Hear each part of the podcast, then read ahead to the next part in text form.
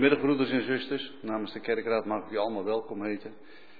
Uh, ik wens u een gezegende dienst voor deze keer, want meer mededelingen zijn er niet. Uh, vanmiddag gaat voor met ons dominee de Groot uit Nunspeet. Hartelijk welkom dominee. Ik wens u een gezegende dienst.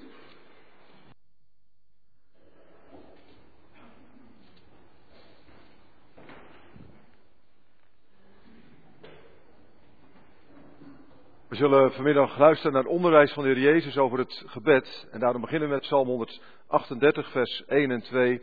En dat bepaalt ons bij hoe mooi het is om te mogen bidden.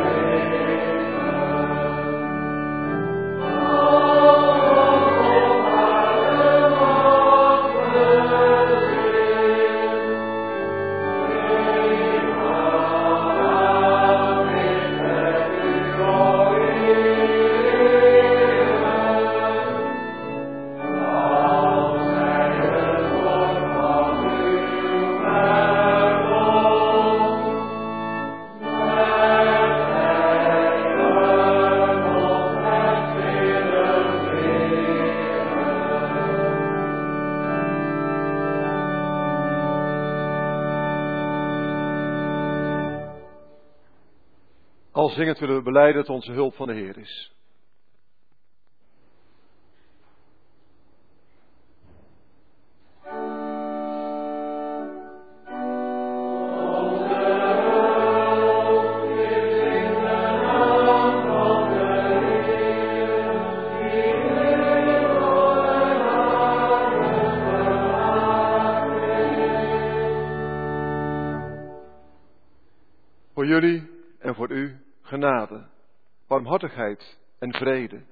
Van God onze Vader en van zijn Zoon Jezus Christus in de gemeenschap met de Heilige Geest.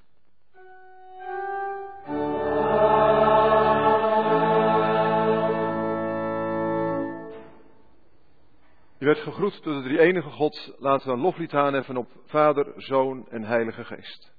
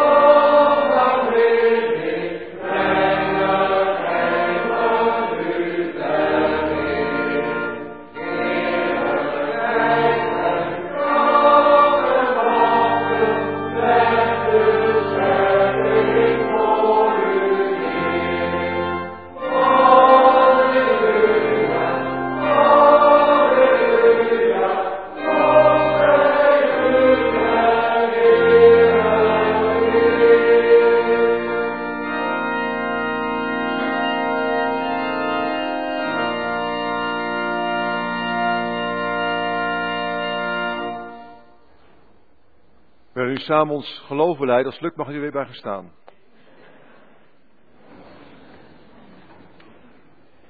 Het is mooi te bedenken dat we niet de eerste zijn die ons geloof beleiden.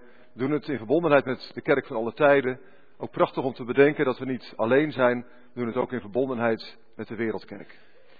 Tegelijk hoop ik dat je je eigen hart met me mee kunt zeggen en van harte kunt aansluiten met het lied Heer, u bent mijn leven. Ik geloof.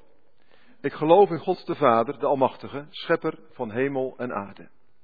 En ik geloof in Jezus Christus, zijn enige geboren Zoon, onze Heere, die ontvangen is van de Heilige Geest, geboren uit de Maagd Maria, die geleden heeft, onder Pontius Pilatus is gekruisigd, is gestorven en begraven, is neergedaald in het rijk van de dood.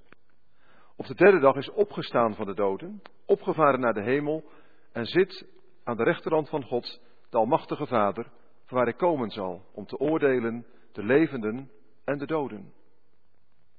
Ik geloof in de Heilige Geest.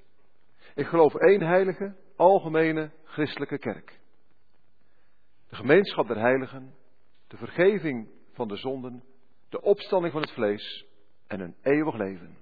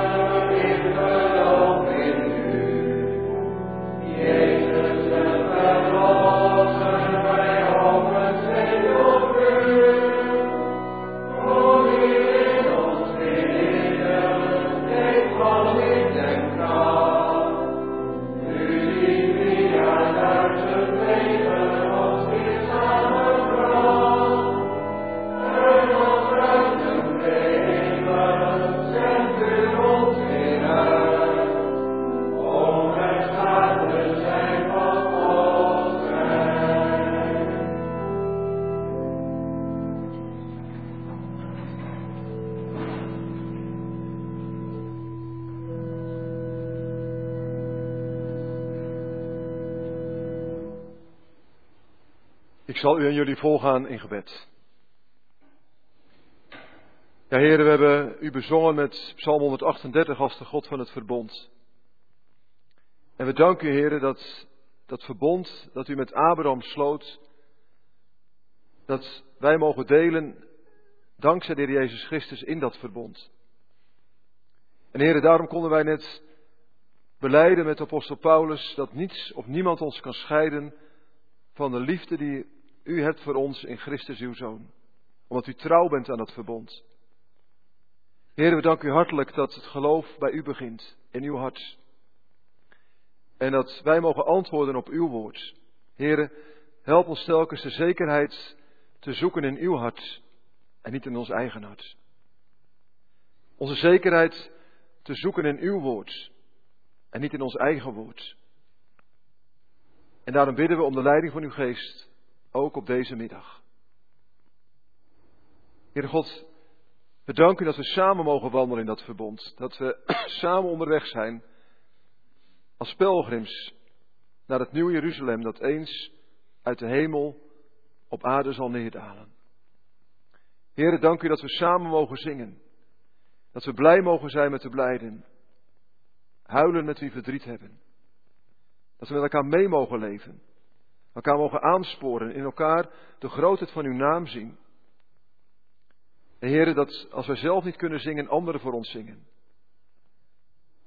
Dank u wel, Vader in de hemel, dat wij uw gemeente mogen zijn. En dank u wel dat u het zelf bent die uw kerk trouw bewaart tot aan de voltooiing van deze wereld. Heer God, u weet hoe we hier gekomen zijn.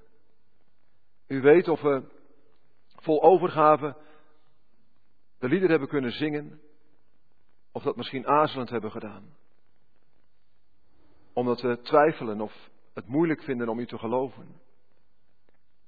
Heer, u weet wie goed in zijn of haar vel zit, u weet voor wie dat anders is. U weet dat ons tot zegen is, u weet ook waar het leven pijn doet en het schuurt. U weet ook van verdriet en gemis, van blijdschap. En heren, soms bestaan die dingen allemaal naast elkaar. U weet wat we nodig hebben. En daarom bidden we of u wilt uitdelen, zodat wij verder kunnen. Dat deze dienst, de schriftlezing, de verkondiging, de psalmen en de gebeden, voor ons allemaal, jong en oud, voedsel voor onderweg mag zijn. Dat vragen wij eerbiedig. In de gezegende naam van onze Heer Jezus Christus. En in de vergeving van al onze zonden. Amen.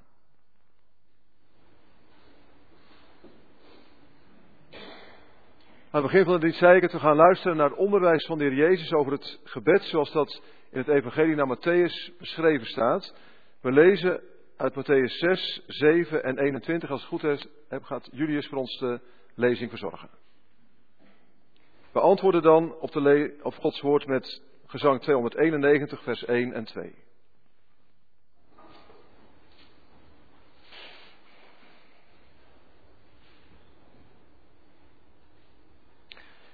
Matthäus 6, vers 5. En wanneer jullie bidden, doe dan niet als de huigelaars, die graag in de synagoge en op elke straathoek staan te bidden, zodat iedereen hen ziet. Ik verzeker jullie, ze hebben hun loon al ontvangen. Maar als jullie bidden, trek je dan terug in je huis, sluit de deur en bid tot je vader die in het verborgen is. En jullie vader die in het verborgene ziet, zal je ervoor belonen. Bij het bidden moeten jullie niet eindeloos voortprevelen, zoals de heidenen die denken dat ze door hun overvloed van woorden verhoord zullen worden. Doe er niet na. Jullie vader weet immers wat jullie nodig hebben, nog voor jullie het hem vragen. Bid daarom. Matthäus 7, vers 6. Geef wat heilig is niet aan de honden en gooi je parels niet voor de zwijnen. Die zouden ze met hun poten vertrappen en zich dan omkeren en jullie verscheuren. Vraag en er zal je gegeven worden. Zoek en je zult vinden. Klop en er zal voor je worden opengedaan. Want ieder die vraagt ontvangt en wie zoekt vindt En voor wie klopt, zal worden opengedaan. Is er iemand onder jullie die zijn kind, als het om een brood vraagt, een steen zal geven? Of een slang als hij om een vis vraagt? Als jullie dus, slecht als jullie zijn, je kinderen al goede gaven kunnen schenken, hoeveel te meer zal jullie Vader in de hemel dan niet het goede geven aan wie hem daarom vragen? Behandel anderen dus steeds zoals je zou willen dat ze jullie behandelen. Dat is het hart van de wet en de profeten. Dan gaan we naar Matthäus 21, vers 18.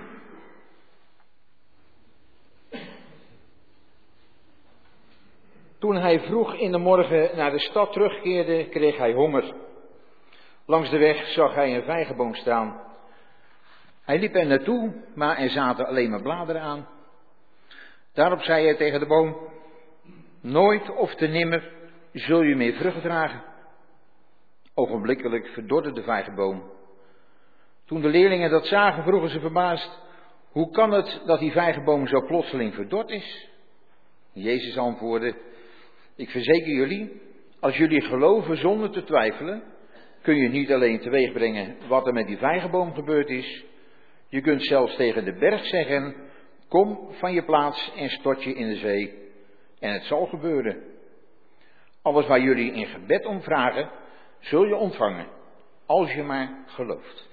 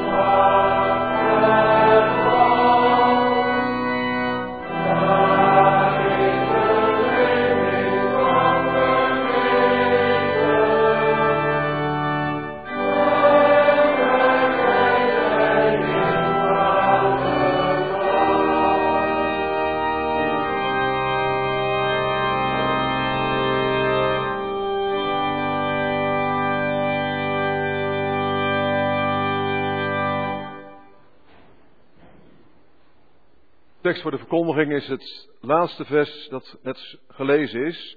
Matthäus 21, vers 22, waar de Heer Jezus zegt: Alles waar jullie in gebed om vragen, zul je ontvangen als je maar gelooft.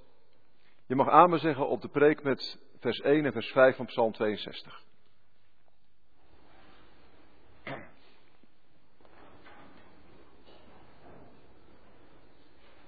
Gemeente van de Levende Heer in Nunspeet komt regelmatig Tom de Wal van de eh, beweging de Frontrunners. En misschien dat hier op het hart ook wel eens geweest is, maar hier in de omgeving is hij zeer actief. Hij komt uit Brabant, maar trekt de Veluwe op. En onder zijn prediking komen mensen tot geloof en hij eh, geneest mensen. En daar is om blij mee te zijn en dankbaar voor te zijn. En tegelijk zorgt deze man voor veel onrust in Nunspeet, maar ook in andere plaatsen in Nederland. Want de Wal zegt, als jij ziek bent, huwelijksproblemen hebt, geldproblemen hebt of wat het leven ook maar mogelijk maakt, dan wil en kan God je daarvan afhelpen. Er is maar één voorwaarde, namelijk dat jij gelooft. Echt gelooft. Met andere woorden, als je niet krijgt waar je om vraagt, dan ligt het waarschijnlijk aan jouw geloof. Als jij bidt om genezing en niet genezen wordt, heb je waarschijnlijk niet voldoende vertrouwen op God. Is je geloof niet echt genoeg? En dat geeft onrust bij mensen. Want je wordt dan op jezelf teruggeworpen. Terwijl geloven nu juist is dat je niet op jezelf wordt teruggeworpen, maar dat je op God terug mag laten vallen. Wat Tom de Wal en andere preken komt natuurlijk niet uit de lucht vallen. Want in de Bijbel is er een verband tussen verhoring en geloof. En neem alleen die woorden die ik net nog een keer las van de Heer Jezus, die zegt, alles wat jullie in gebed om vragen, zul je ontvangen als je maar gelooft. Of denk aan wat er in Hebreeën 11, vers 6 staat geschreven. Zonder geloof is het onmogelijk God vreugde te geven. Wie hem wil naderen, moet geloven dat hij bestaat en beloont wie hem zoeken. Of denk aan Jacobus 5, waar staat, het gelovig gebed zal de zieke redden en hij zal opstaan. Of denk aan al die keren dat de Heer Jezus ergens was en geen wonder kon verrichten in verband met het ongeloof van de mensen om hem heen. Er bestaat dus een verband tussen verhoring en geloven. Beetje scherp gezegd, voor een gebed zonder God, voor een gebed zonder geloof, houdt God zich doof. Maar de vraag, broeders en zusters, is dan natuurlijk, wat is dan een gelovig gebed? Nou, in het zoeken naar een antwoord op die vraag wat een gelovig gebed is, gaan we eerst naar wat een gelovig gebed niet is, en vervolgens gaan we naar wat een gelovig gebed wel is. Een gelovig gebed is volgens de Jezus in ieder geval niet een geen egoïstisch gebed. Want bidden dat is niet op jezelf gericht zijn, maar bidden dat is gericht zijn op je Vader in de hemel. En precies op dat punt heeft de Jezus moeite met veel fariseeën in zijn tijd.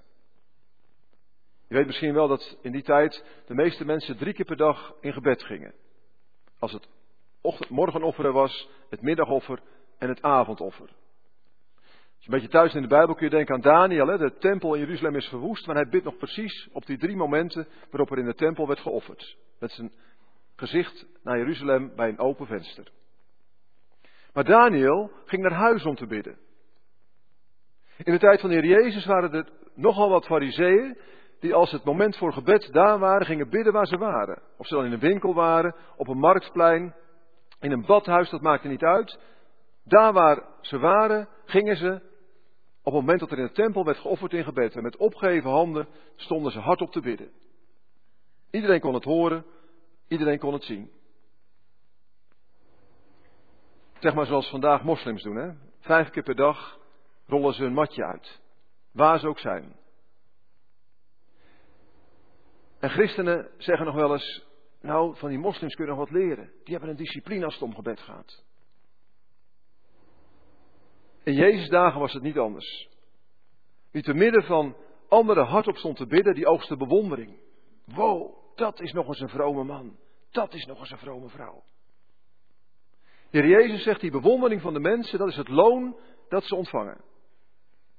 Maar, zegt de Heer, dat is de buitenkant. Mijn Vader in de hemel ziet ook een binnenkant. Want deze mensen is het niet te doen om God de eer te geven, maar het is om hun eigen eer te doen. Ze willen bewonderd worden, complimenten krijgen.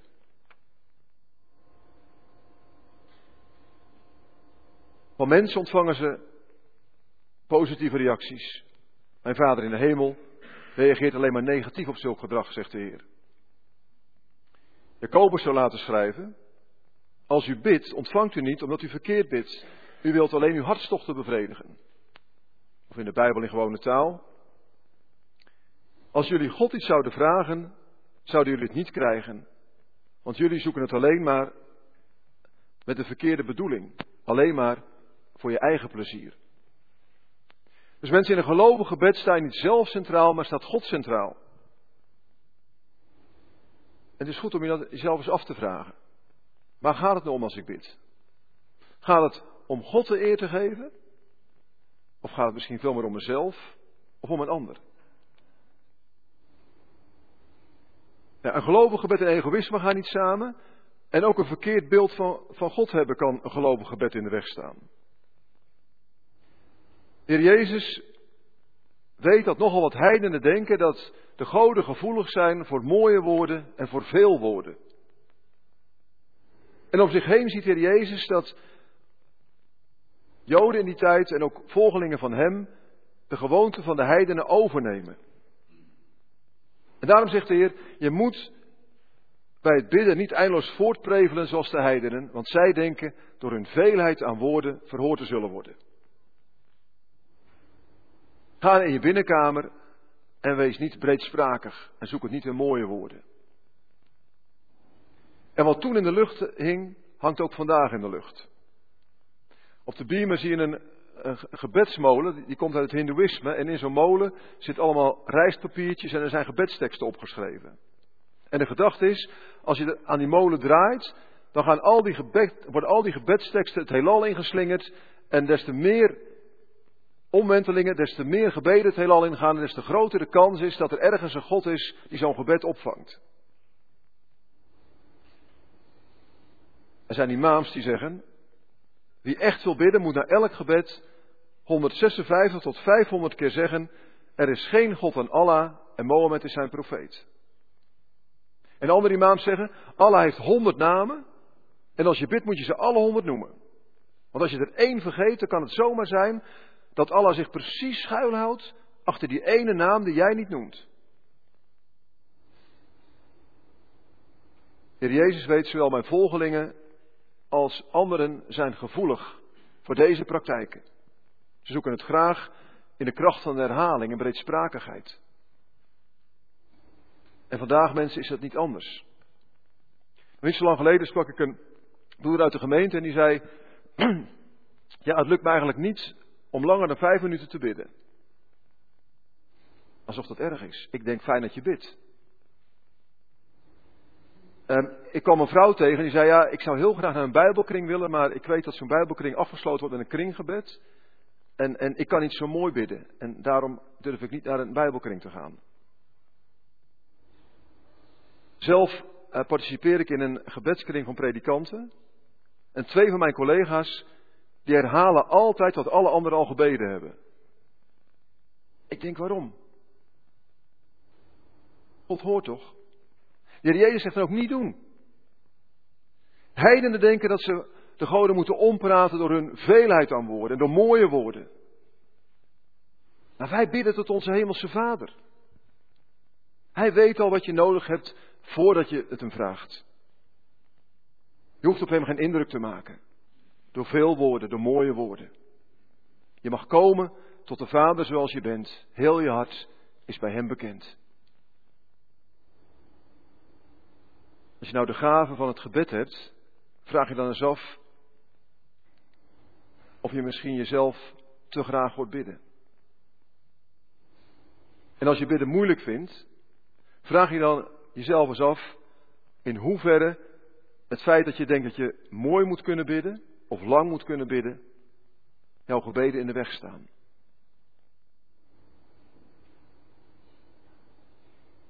Ten slotte gaat een gelovig gebed ook niet gepaard met de verantwoordelijkheid op God afschuiven.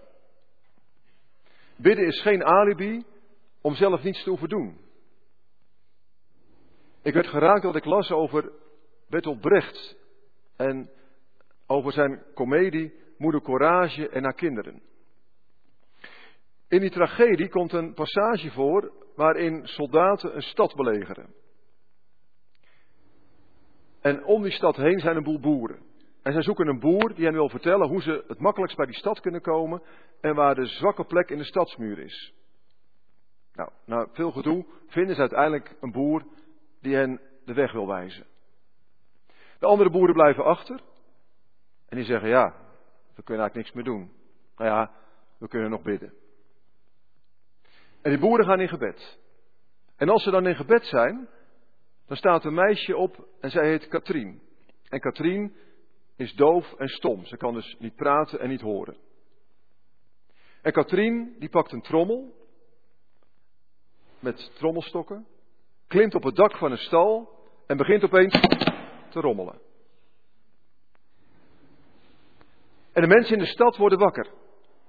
En, en, ze doen hun ogen open en ze zien dat de vijand nadert. En ze kunnen zich verdedigen. En met succes slaan ze de aanval van die belegeraars af. Die belegeraars zijn zo gefrustreerd dat ze Katrien van de stalbak schieten.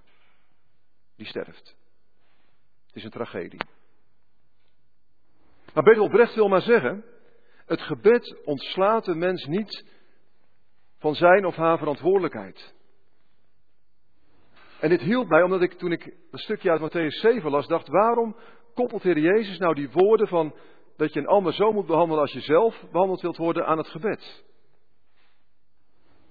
Wat is nou de link tussen het gebed en die woorden? Zou dat niet dit kunnen zijn? Dat de Heer Jezus zegt, als je bidt, dan moet je je eigen verantwoordelijkheid niet ontlopen. Het is je handen vouwen en handen uit de mouwen. En je kunt bidden om vrede in de wereld.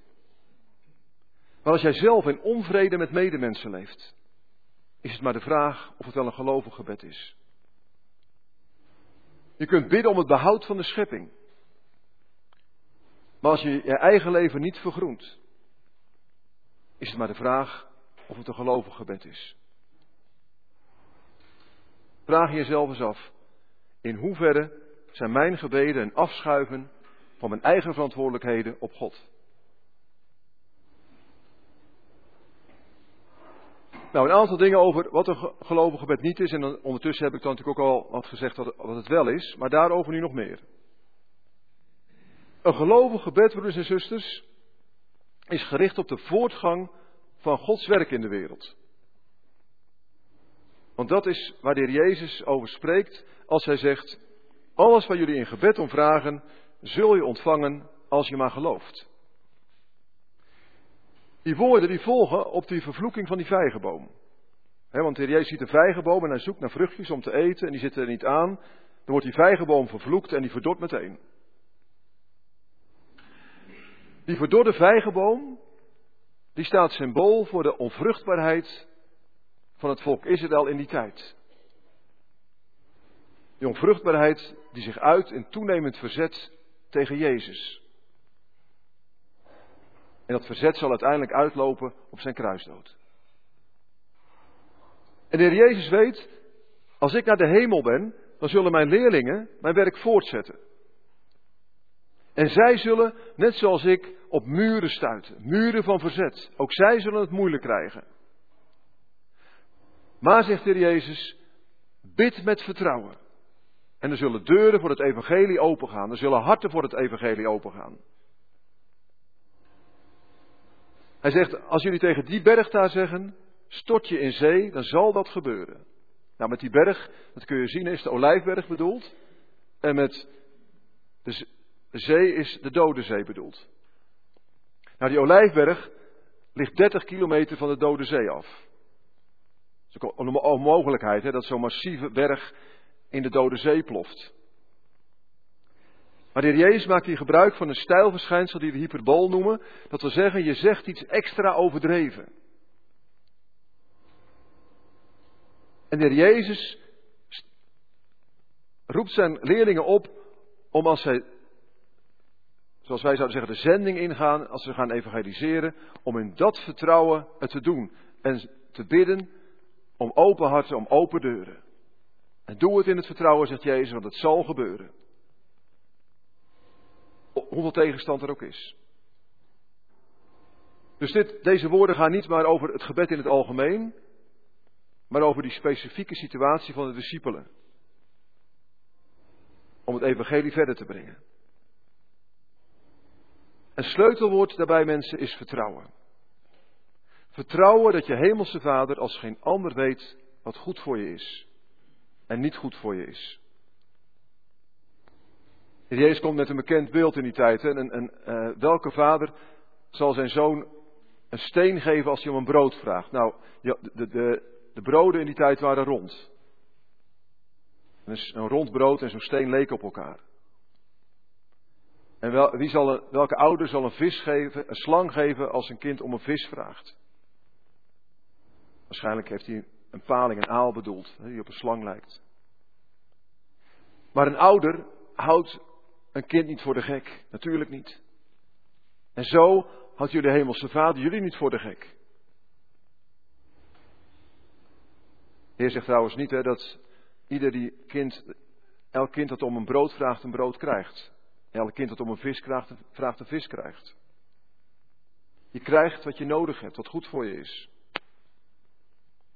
En God, mensen, weet beter dan wij wat goed voor ons is. Hij is wijs. De Jezus zegt, jullie zijn slecht. Daarmee bedoelt hij, jullie kennen je beperkingen. Je weet niet precies wat goed is en niet goed is voor jezelf. Ook al denk je misschien van wel. Maar onze hemelse Vader gaat daar ver bovenuit. Uit liefde geeft hij ons wat goed voor ons is.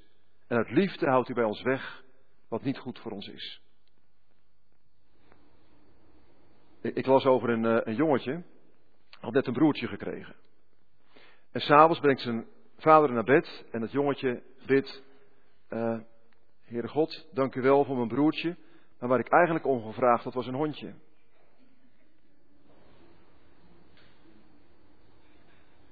Op dat moment was het jongetje teleurgesteld. Maar later was hij natuurlijk super blij dat hij geen hondje had gekregen, maar een broertje. En zijn ouders waren natuurlijk super blij dat er geen hondje kwam, maar een broertje.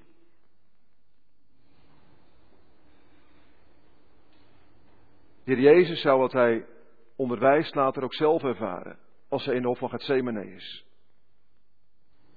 En, en, en hij op zich af ziet komen wat er gaat gebeuren. Dat hij de beker van God stoorde met alle zonden van de mensen tot op de bodem moet leeg drinken. En dan bidt hij, Vader laat deze drinkbeker aan mij voorbij gaan, maar niet wat ik wil, maar wat u wil, laat dat gebeuren.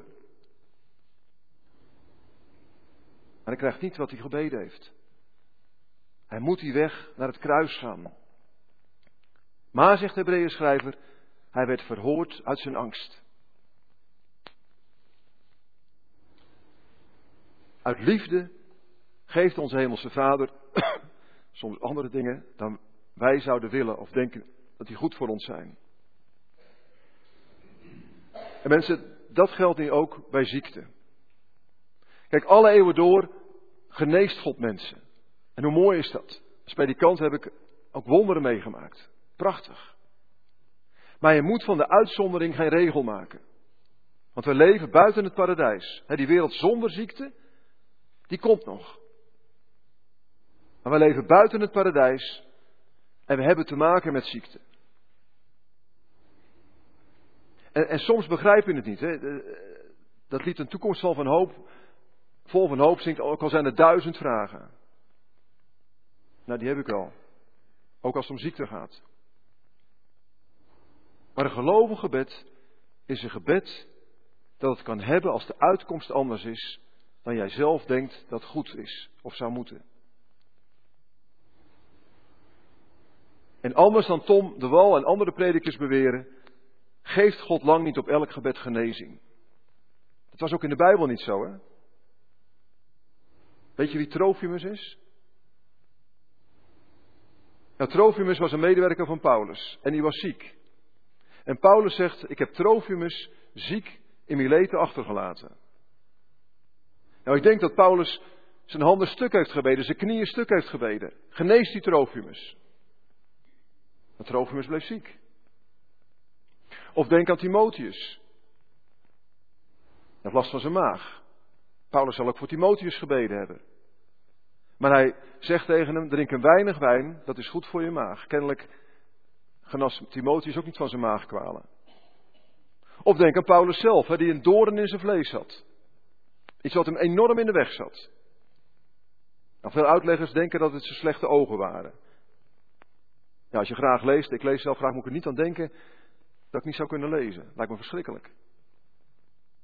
Een doorn in zijn vlees. Nou, en tot drie keer toe heeft, zegt Paulus, heb ik de Heer gesmeekt, Heere, neem die doorn, dat wat mij steekt, uit mijn leven weg. En Gods antwoord, je hebt genoeg aan mijn genade, want mijn kracht openbaart zich juist ten volle als iemand zwak is. Die doorn in zijn vlees bleef. Kennelijk had God hem zo te zeggen meer aan een zieke Paulus dan aan een gezonde Paulus. En zo gaat het vandaag nog, broers en zusters. Ik ken heel wat mensen die gesmeekt hebben om genezing. En niet beter werden. Of niet beter worden. Maar dat betekent niet dat hun gebed niet verhoord is. Dat God niet gehoord heeft. Want heel veel zieke mensen kunnen tot zegen zijn. Bijvoorbeeld voor die man of vrouw die naast je op een ziekenhuisbed ligt. En met wie je wat mag delen over de hoop die in je is. Of je krijgt een lied van een gemeentelid of van een familielid geappt of gemaild. En je kunt het weer doorgeven aan een ander, om een ander daarmee te bemoedigen. Of je weet dat je gaat sterven. En je kunt getuigen van het feit dat de Heer Jezus de dood heeft opengestoten. En niet bang hoeft te zijn voor de dood. Je vraagt om genezing. En je krijgt mogelijkheden om het evangelie te verkondigen. Een gelovig gebed kan het hebben. Als de uitkomst anders is dan jij denkt dat het zou moeten of goed voor je is. Je laat de verhoring over aan Gods wijsheid. Aan je hemelse Vader die van je houdt en weet wat goed voor je is. Laten we elkaar aansporen. Aansporen om gelovig te bidden en gelovig te blijven bidden. O volk, uw God laat u niet vallen. Als gij voor Hem uw hart uitstort, vertrouw dat gij gezegend wordt. God is een schuilplaats voor ons allen. Voor u, voor mij en voor jou. Amen.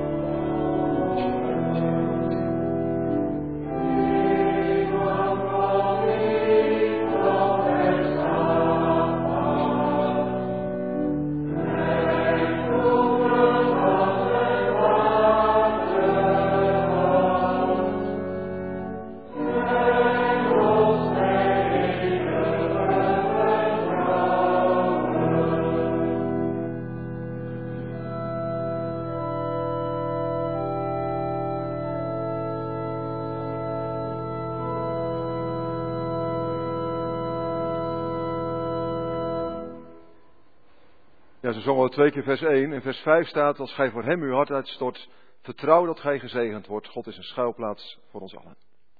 We zullen bidden. Ja, heren, we komen u danken dat u de hoorder van het gebed bent. Wij danken u, Heilige Geest, dat u de geest van het gebed bent en ons leert bidden. En ook wel, Heer Jezus, dat u de weg naar het Vaderhart voor ons hebt gebaand, zodat wij met vrijmoedigheid kunnen naderen tot de troon der genadigen. Vader in hemel, u kent ons. Hoort u ons als ons hart voor u in stilte uitstorten.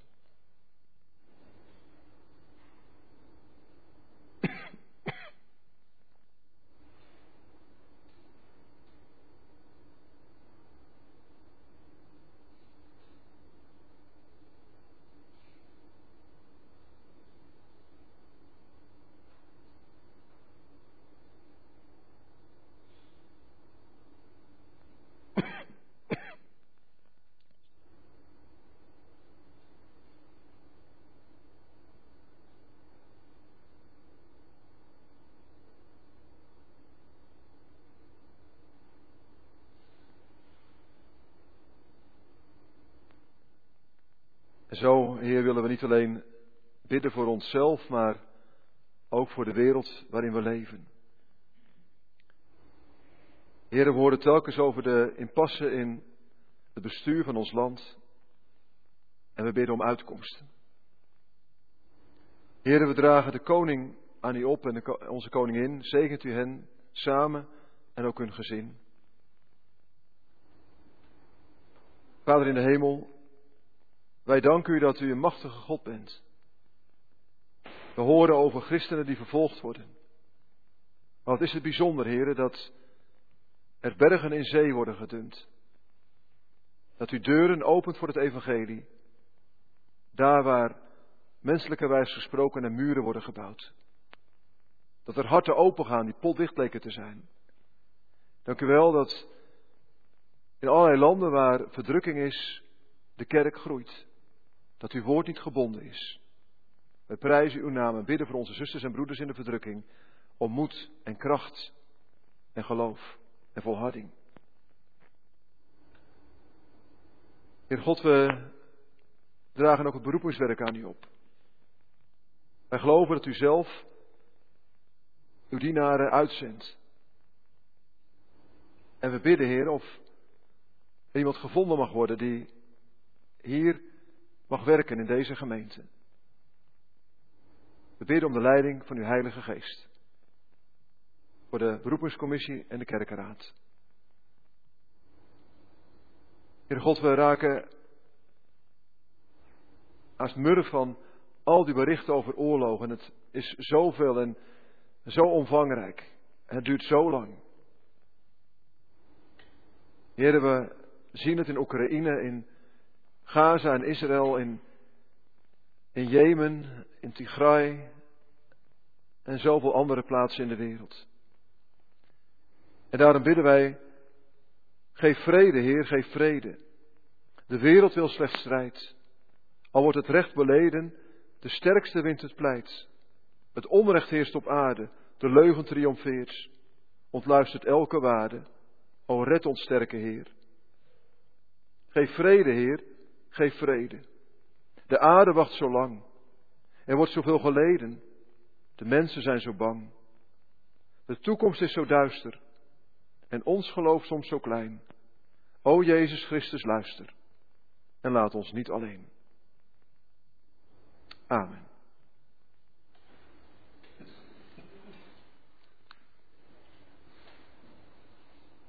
Is moment voor de collecte en daarna zingen we uit het nieuwe liedboek, gezang 425, vervuld van uw zegen.